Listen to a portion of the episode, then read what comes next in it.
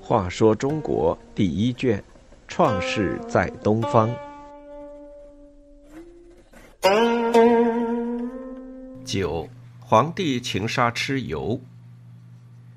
皇帝族在各部落的帮助下，经过多次激烈的战争，终于把来势汹汹的炎帝族打败。炎帝族部落分散退居各地，难以再形成强大的力量。天下局势暂时趋于太平，但是时隔不久，长期居于今天山东一带的部落联盟首领蚩尤又蠢蠢欲动起来。蚩尤在东方横行霸道，附近的部落都害怕他。现在他又企图扩大势力，向西发展，想与黄帝族争个高低。这样。皇帝与蚩尤的一场大战就迫在眉睫。蚩尤是一个不同凡响的人物，据说他有兄弟八十一人，都有像野兽一般的强壮身躯，铜头铁额，能够吞食砂石。他制造的戈、矛、戟等铜兵器，坚硬锋利无比，故后世称他为兵主。特别是他能吞云吐雾、飞沙走石，制造变幻莫测的天气，使对手迷失方向，陷于失败。蚩尤依靠这一特殊本领，清零各部落，所向无敌。皇帝素知蚩尤的厉害，但为了天下的安宁，制服强横的凶顽，他一定要与蚩尤决一雌雄。正当皇帝策划如何去战胜蚩尤时，天上派遣了一名玄女下凡，授给皇帝一块冰性神符，告诉他如何战胜蚩尤的方法。皇帝得了这块神符，战胜蚩尤的信心更足了。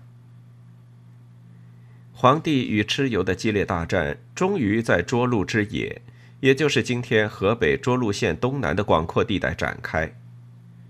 来犯的蚩尤部落首先使出看家本领，做大雾三日，一时大雾弥漫，无法辨别方向。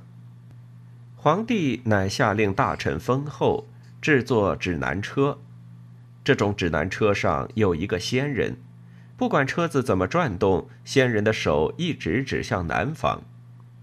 依靠指南车的帮助，皇帝明确方向，指挥若定。蚩尤所施的下马威没有成功。皇帝令水神应龙向蚩尤发起进攻，应龙放出的水把蚩尤部队围困起来。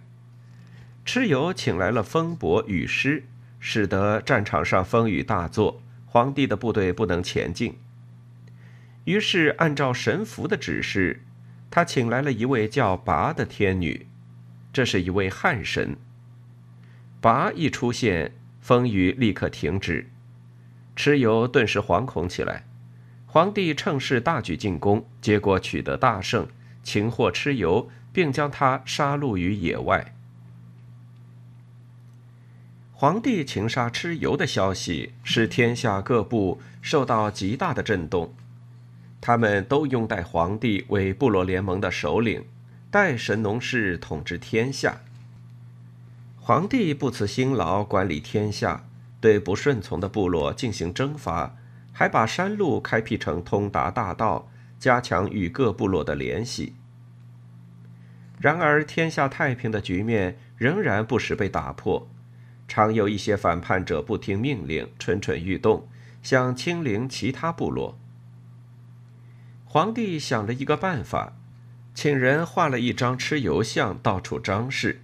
以此威慑天下，天下人都说蚩尤没有死，谁如果不守规矩、兴风作浪，就会受到蚩尤的攻击。这个办法还真灵，反叛者害怕蚩尤凶残，不敢轻举妄动，天下立即出现了安定的局面。